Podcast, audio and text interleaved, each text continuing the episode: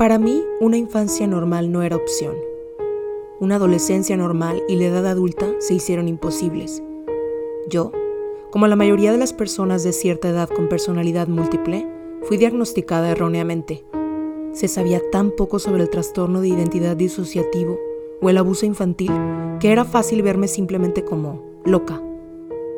Me diagnosticaron a una edad temprana, incorrectamente, con esquizofrenia. A menudo recibí tratamiento, de poco o ningún valor para la causa de mis comportamientos extraños y mi dolor más profundo. Significaba toda una vida de confusión, hospitalizaciones psiquiátricas, medicamentos antipsicóticos inapropiados y que me impedían funcionar. Mi vida estaba llena de dudas, comportamientos autodestructivos, dolor emocional y aislamiento. El suicidio fue visto como una alternativa viable, a menudo como la única opción. Antes de que las personas con ese trastorno puedan encontrar el camino a la verdad de su abuso, a la armonía entre la existencia de múltiples personalidades y al tratamiento adecuado, a veces intentan poner fin al dolor por suicidio. Como muchos otros, no sabía exactamente qué estaba mal, solo que algo estaba terriblemente mal conmigo. Creí para siempre que era mala. No sabía lo que había hecho que podría ser tan malo, pero creía que Dios me odiaba y me quería muerta. Entonces llegaron los recuerdos. Me encontré cara a cara con escenas retrospectivas de abuso infantil que hace mucho tiempo fueron enterradas en lo profundo de mi alma. Con los recuerdos llegaron las personalidades listas para darse a conocer. Estas personalidades alternativas habían estado ocultas durante toda mi vida, que hasta entonces estaba llena de confusión. El hecho de que la mente de un niño pueda encontrar una manera de separarse del abuso físico, sexual y emocional es simplemente un milagro. Frente a los niveles continuos y crecientes de asalto al cuerpo del niño, su mente envía partes más fuertes y resistentes para hacerse cargo. Esto permite que el yo haga frente al horror. Permite que el niño sobreviva lo que de otro modo podría ser fatal tanto para el cuerpo como para la mente. Esta división tiene que continuar hasta que se detenga el abuso. Si el mundo exterior no lo controla, la fragmentación continuará. Las personalidades alternativas a menudo permanecerán ocultas hasta que la mente crezca, encuentre su fuerza y permita que los recuerdos lleguen a la cima de la mente consciente. Los secretos ahora se pueden contar. Cuando la mente disociativa es capaz de resistir la verdad de los recuerdos encerrados, las personalidades salen a la luz. Desde mi experiencia, no puedes controlarlo. No puedes hacer que las personalidades aparezcan o no aparezcan. Vienen. Mi mente en parte o en su totalidad, sabía que era hora de que los recuerdos vengan y las partes se muestren. Todo esto era parte del plan original, sobrevivir.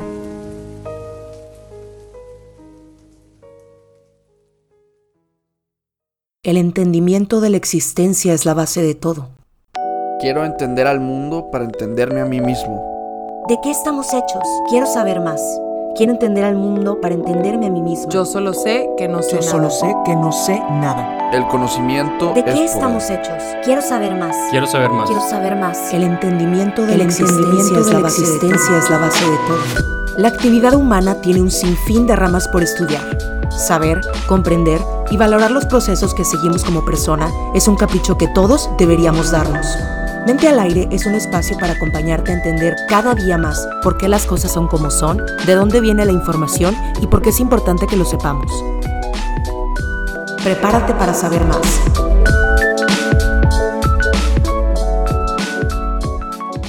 Bienvenidos y bienvenidas a un episodio más de Mente al Aire. Los acompaña Majo González. Gracias por estar aquí. Te invito antes de comenzar a que le des follow en Instagram al podcast. La cuenta es arroba mente al aire podcast. Ahí estoy publicando información adicional sobre lo que comentamos. Asimismo, información de las fuentes que presento cada episodio. Dale follow arroba mente al aire podcast. Este episodio demoró un poco en salir porque traemos un tema muy extenso. Un tema que de verdad me pone la piel chinita, la piel de gallina, me da escalofríos saber que existe tanto poder en la mente humana para lograr este trastorno. Trastorno de identidad disociativo. conocido antes como trastorno de la personalidad múltiple. Para comenzar les leo un poco del caso del principio, que es una mujer llamada Judy Castelli. Ella sufrió durante años de abusos físicos y sexuales en su niñez. Luchó con las voces que tenía dentro de su cabeza, tuvo también depresión, fue hospitalizada varias veces por tener autolesiones y varios intentos de suicidio. Cada vez que iba la diagnosticaban equivocadamente con esquizofrenia. Aún así, Judy descubrió que tenía el TID, así le vamos a llamar TID, trastorno de identidad disociativo, y desarrolló una buena vida artística, que eran sus pasiones o, en fin, las pasiones de todos sus alters. En 1980, una de sus personalidades empezó su carrera como cantante en bares de Greenwich en Nueva York. Incluso estuvo a punto de firmar con Columbia Records, pero despidieron a la persona, al hombre que la iba a firmar y no lo consiguió. Eso sí, aunque no pudo sacar un álbum con la discográfica, Castelli logró cantar en la reconocida obra de Off-Broadway Bottom Line. Fue correctamente diagnosticada hasta 1994 y descubrieron que tenía alrededor de 44 personalidades, entre ellas escritores, músicos, escultistas, niños, empresarios, superhéroes, hombres, mujeres, adultos y adolescentes. ¡Wow! ¿Cómo les quedó el oído? bueno, comenzamos ahora sí a describir este tan interesante trastorno no tienen idea de, la búsqueda exhaustiva de información concreta para poder presentárselas de la manera más entendible, porque hay tanta, tanta información que es difícil hacer un compendio de todo lo que es ese trastorno, porque podríamos pasarnos muchísimo tiempo hablando del mismo, pero a mí me gusta resumirles la información para que escuches el episodio y te quede al menos una idea, una información nueva, input en tu cerebro y que entiendas un poquito más de este tema que te presento, porque por algo le diste clic, ¿no? Bien, trastorno de identidad disociativo o de la personalidad múltiple. Es la presencia de dos o más identidades o estados de la personalidad que continuamente tienen poder sobre el comportamiento de una persona no es un trastorno de la personalidad, es un trastorno disociativo, por lo que una palabra clave para entender bien el trastorno es disociar. El verbo disociar, que significa principalmente separar o desconectar una cosa que era parte de otra. En relación al trastorno, disociar es el mecanismo de defensa inconsciente en el que un grupo de actividades mentales se separan de la principal corriente de conciencia y funcionan como una entidad separada. Es una disrupción biológica y mental involuntaria ante la sobrecarga de información. ¿Sí? Es mucha información en el cerebro, por lo que, ¡pum!, se decide crear este mecanismo de defensa. Acontecimientos que son altamente estresantes o traumáticos ocurridos durante la infancia pueden impedir en algunos niños la integración de sus experiencias en una sola identidad o personalidad. La persona tiene dos o más identidades y presenta lagunas de memoria para los acontecimientos cotidianos, información personal importante y acontecimientos traumáticos o estresantes, así como muchos otros síntomas como depresión y ansiedad. Ahorita vamos a hablar un poquito más sobre los síntomas. ¿A qué se debe este trastorno? Por lo general, como ya escuchamos en la historia de Judy al principio, se debe al abuso repetido físico y o sexual en la infancia y otras formas de trauma. En el contexto de un trauma crónico y severo en la niñez, la disociación puede ser considerada como una respuesta adaptativa porque reduce el intenso dolor emocional creado por el mismo trauma. Sí, como decíamos, es un mecanismo de defensa del cerebro. La disociación tiene el orgullo de colocarse como el primer mecanismo de defensa del yo en el psicoanálisis. Oh. Si la disociación continúa utilizándose en la edad adulta, cuando el peligro original ya no existe, puede ser muy disfuncional, pero tratable. La disociación puede también ocurrir cuando ha habido negligencia severa o abuso emocional, incluso cuando no ha habido abuso físico o sexual en sí. Los niños pueden también disociar en las familias en las que los padres son amenazadores, imprevisibles, disocian ellos mismos o utilizan un estilo de comunicación altamente contradictorio. ¿sí? Hay muchos otros trastornos de disociación. ¿sí? Uno de los más comunes es el trastorno de estrés postraumático, que ese es completamente otro tema. Bueno, tiene que ver con la disociación, pero es muy distinto al de identidad disociativo. Los niños nacen con distintos estados del yo y se terminan fusionando en una personalidad alrededor de los 7 y 9 años de edad, más o menos.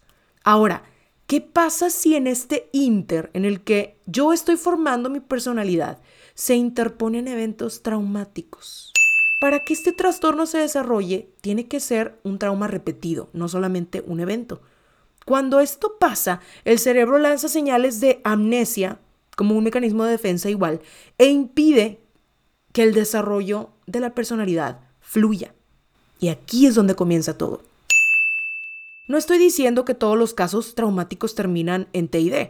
En realidad es del 1 al 1.5% de la población mundial cada año, según la Organización Mundial de la Salud. Y existen muchos otros trastornos, como ya les, les comentaba, del estrés postraumático, la desrealización, la despersonalización, entre otros. Cuando un niño no sabe identificar los límites de lo que es real en cuanto al yo y lo que es irreal, es decir, los niños pueden creer que son cualquier cosa que alguien les diga que son. ¿Sí? Es cuando se empiezan a crear ideas en su cabeza que van formando una personalidad específica. Los niños que han sufrido de abusos pueden pasar por fases en las cuales se mantienen separadas las diferentes percepciones, recuerdos y emociones de sus experiencias vitales. Con el tiempo estos niños pueden desarrollar una capacidad de escapar del abuso al alejarse de este recuerdo, disociándose de su duro ambiente físico o replegándose hacia el interior de su propia mente. Cada fase o experiencia traumática se puede usar para producir una identidad diferente. En realidad es muy difícil y diverso el proceso mental que lleva a un alter a crear una identidad y desarrollarse de acuerdo a ella. En las personas con TID, el sentido del yo se disocia con muchas cosas o procesos que estaban pasando en ese momento y buscan crear una identidad que tenga sentido una y otra vez, como lo dice Castelli en el texto del inicio. Entonces, a partir de los eventos traumáticos, mi mente disocia, ¿sí? se desconecta y si este evento traumático sucedió cuando yo estaba creando mi personalidad, ahí es cuando entra el TID. ¿sí? Yo bloqueo con amnesia como mecanismo de defensa estos recuerdos tan negativos y tan traumáticos y fragmento mi mente en distintas personalidades.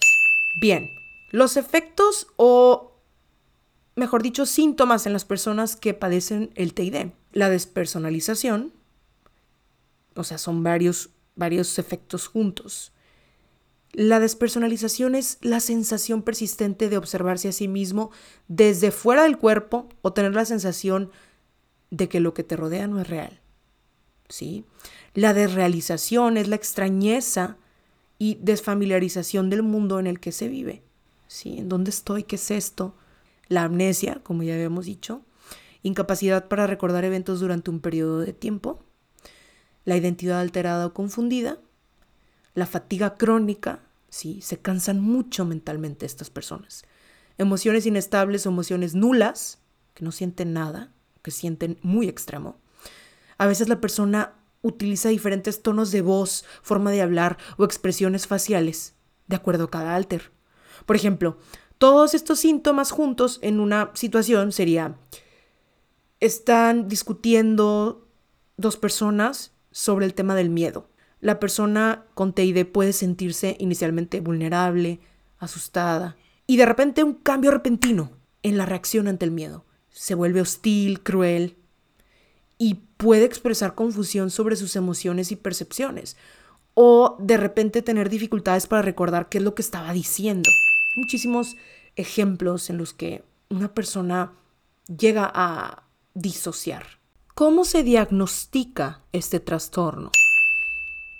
A través de la realización de una muy extensa entrevista psiquiátrica y de cuestionarios especiales, a veces se facilitan mediante hipnosis o sedantes, el médico obtiene la información necesaria para establecer el diagnóstico del trastorno. Las personas pueden tardar de 7 a más años en ser diagnosticadas si es que son diagnosticadas. ¿Y es tratable este trastorno? Sí, la psicoterapia puede favorecer la integración de las identidades o por lo menos lograr la cooperación de las identidades que ya existen o del sistema, como le llaman los psicoanalistas. Pero es algo con lo que el paciente siempre va a vivir, no tiene cura. El paciente aprende a vivir con su sistema y mantiene armonía con todos sus alters. Punto.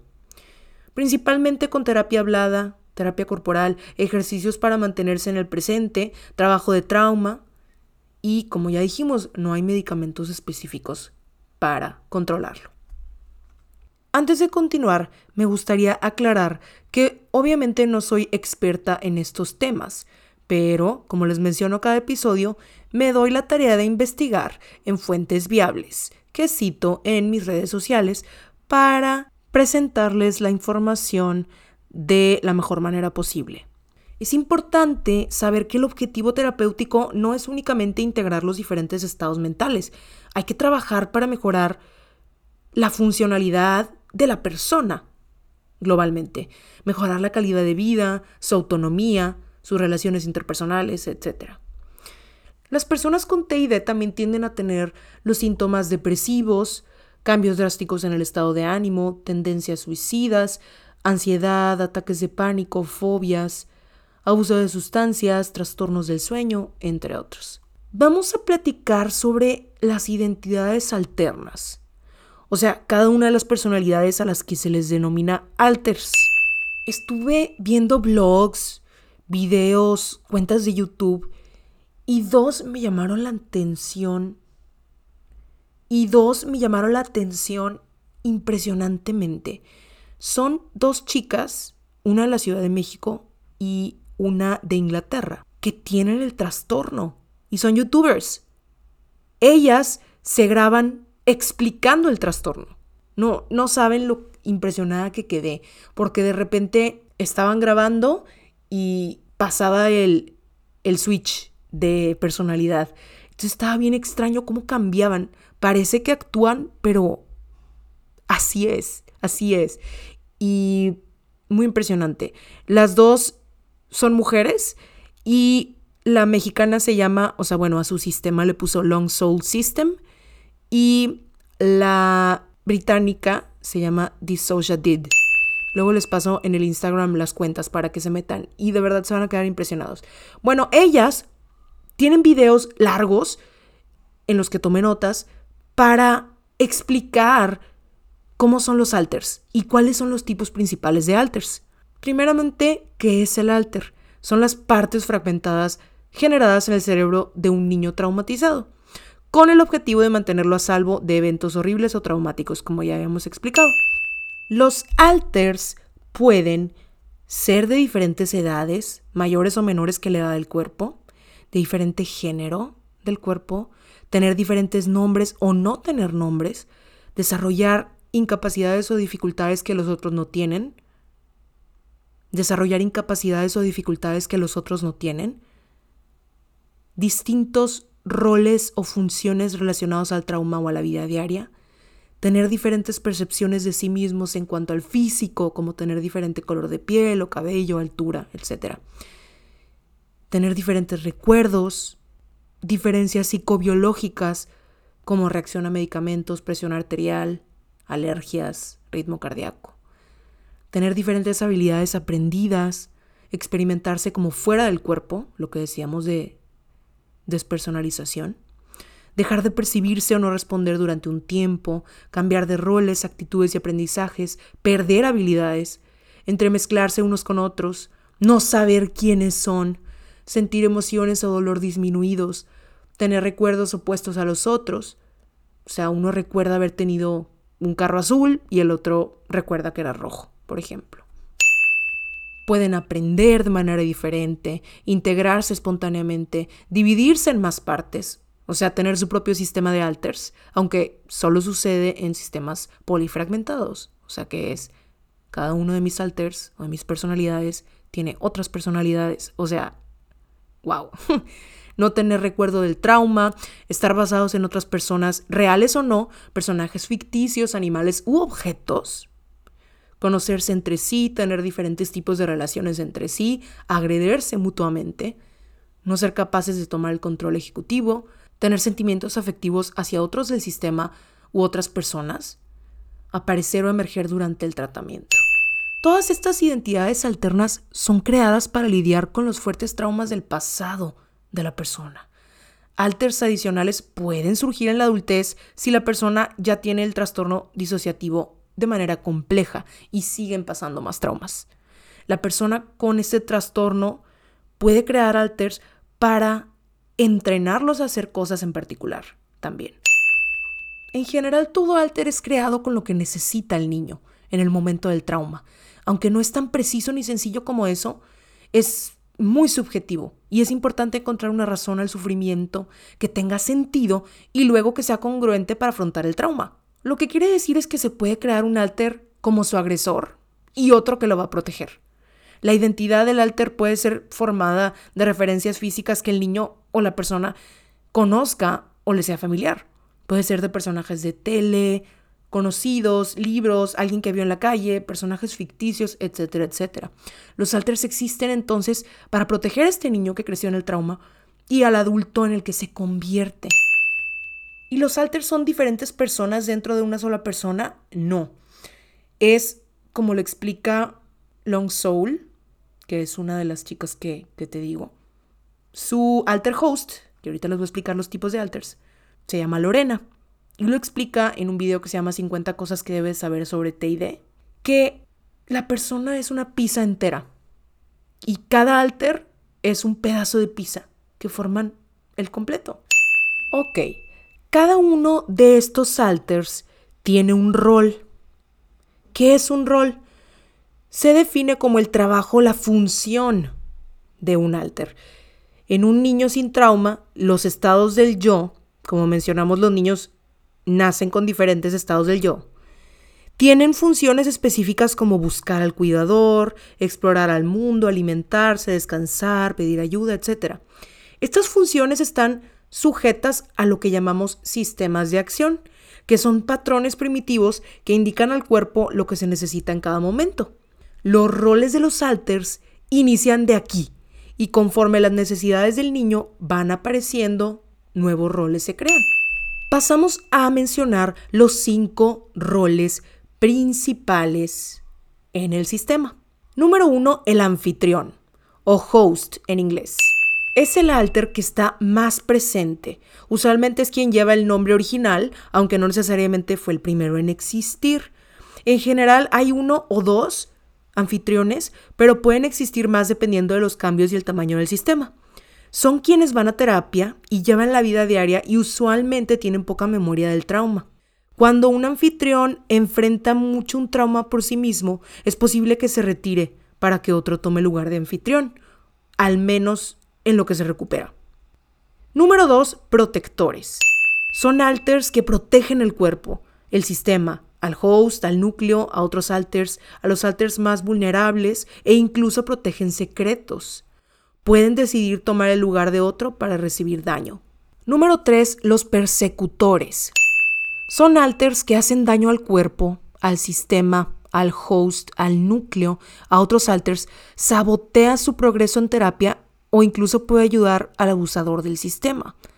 Es importante recalcar que no los hace malos, sino que están reaccionando a situaciones que el resto del sistema no ha logrado resolver. Suelen cargar emociones difíciles que otros alters no pueden manejar. Son un tipo de protectores extremos. Para entenderlos hay que entender los conflictos con los que crece un niño que debe mantener un apego con su abusador. Número 4. niños o infantes. Son alters jóvenes, menores de 13 años. Algunos pueden tener meses de edad. Suelen estar atascados en esa edad o crecer muy lentamente. Pueden o no tener memoria del abuso o memoria del paso del tiempo. Saber que el cuerpo ya creció. Suelen estar desesperados por apego o aterrorizados por él.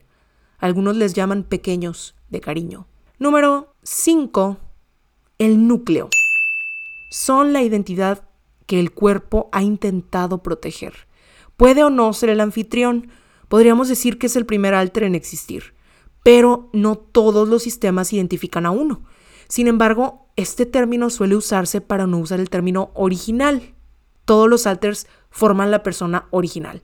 Y para recalcar que el anfitrión puede cambiar y no necesariamente es quien ha estado presente toda la vida. Entonces tenemos los cinco tipos. El host, el protector, el persecutor, el núcleo y el niño. Cada uno tiene su función específica dentro de la mente de estas personas. ¿Y estas personas son peligrosas? Las personas con TID no son propensas a dañar a otros, sino a sí mismos. Mucha gente lo que tiene es miedo de enfrentarse con los distintos alters, porque como dijimos, cada uno tiene sus gustos, preferencias y formas de ser, y nos resulta un poquito impactante poder conocer todo lo que es cada personalidad. Así que olvídate de lo que tenías en mente y, y entiende que como tú y yo, ellos son humanos, personas que necesitan afecto, cariño e interacción humana. Me gustaría mencionar algunos mitos y realidades sobre este trastorno, también por parte del Long Soul System, que es esta chica de la Ciudad de México, hay muchas ideas que las personas por ver tanta tele, películas, se hacen sobre ese trastorno que realmente no son verdad. ¿Ok? Empezamos con el mito número uno. El trastorno de identidad disociativo no existe. La realidad es que no solo existe, sino que se ha documentado desde hace siglos. Lo que ha cambiado es el entendimiento de lo que es y cómo se presenta. Tal vez el problema sea la definición de la disociación, que aún está debatiéndose por la inmensa gama de experiencias y variables que tiene el trastorno. Quienes afirman que no existe no están documentados o actualizados. Mito número 2. Es muy raro. La realidad es que no es una mutación genética para ser muy rara. Es una respuesta normal a situaciones extremas, por lo tanto es más común de lo registrado. Hace unos 20 años se creía que el abuso sexual era extremadamente raro. Saquen sus conclusiones. Mito número 3. ¿Existen alters malvados o espíritus? La realidad es que no. No veas tanta televisión. Mito número 4. Es evidente. La realidad es que existen tres presentaciones clínicas, la evidente, que es la menos común, la encubierta, que es poco común, y la sutil, que es la más común. Los clínicos no entrenados solo buscarían el evidente. Es como pensar que solo es deprimido el que ya intentó quitarse la vida, por ejemplo. Mito número 5. Las personas con TID deben de estar internados en un psiquiátrico. La realidad son dos cosas. Tienes mal concepto de los hospitales mentales y del TID. Las personas con el trastorno pueden vivir, estudiar, trabajar y tener hijos. Las personas que van a estos hospitales ni están locas ni están encerradas tampoco. Mito número 6. Es esquizofrenia. La realidad es que aunque en apariencia pudieran tener elementos similares, son trastornos separados. La esquizofrenia es un trastorno psicótico y experimenta más síntomas negativos y fallida prueba de la realidad. Los alters no son delirios por definición. Mito número 7. No pueden saber lo que tienen. Igualmente es una creencia antigua y desactualizada. Forma parte de lo que se entiende como TID evidente cuando la amnesia es total y obvia para el espectador. Incluso en el TID evidente es posible que después de muchos años de interacción las personas se enteren por sí solas. Y último mito número 8, se trata con antipsicóticos. La realidad es que no están indicados ni para trauma complejo ni para la disociación. No existe un medicamento para aliviar la disociación, de hecho, algunos antipsicóticos pueden empeorarla. El tratamiento principal es terapia. Los medicamentos se usan para trastornos comórbidos como depresión y ansiedad. ¡Wow! Ya con esta información desmentimos muchas cosas que vemos en películas, en libros, en artículos que no sabemos de dónde vienen o que nos informamos en fuentes no confiables. Las personas con TID son personas incomprendidas que hay que tratar con muchísimo cuidado. Algo no muy común, pero es impresionante cómo es que la mente actúa de acuerdo a lo que nos va pasando desde niños. Debemos soltar el miedo a conocer sobre estos trastornos. Existen, es una realidad que resulta impactante y me parece que estar informados del tema nos va a abrir mucho la mentalidad. Uf, descanso de información para poder cerrar el episodio. Así como acabo de decir, creo que es un tema sumamente interesante y es muy difícil empatizar porque pues no estamos viviendo lo mismo que estas personas. Pero podemos ser transparentes y ser abiertos a al menos estar informados para poder conocer, para poder ilustrarnos sobre los diferentes mecanismos que nuestra mente logra como defensa ante ciertas situaciones. Gracias por escucharme al aire. Mi nombre es Majo González. Hasta la próxima.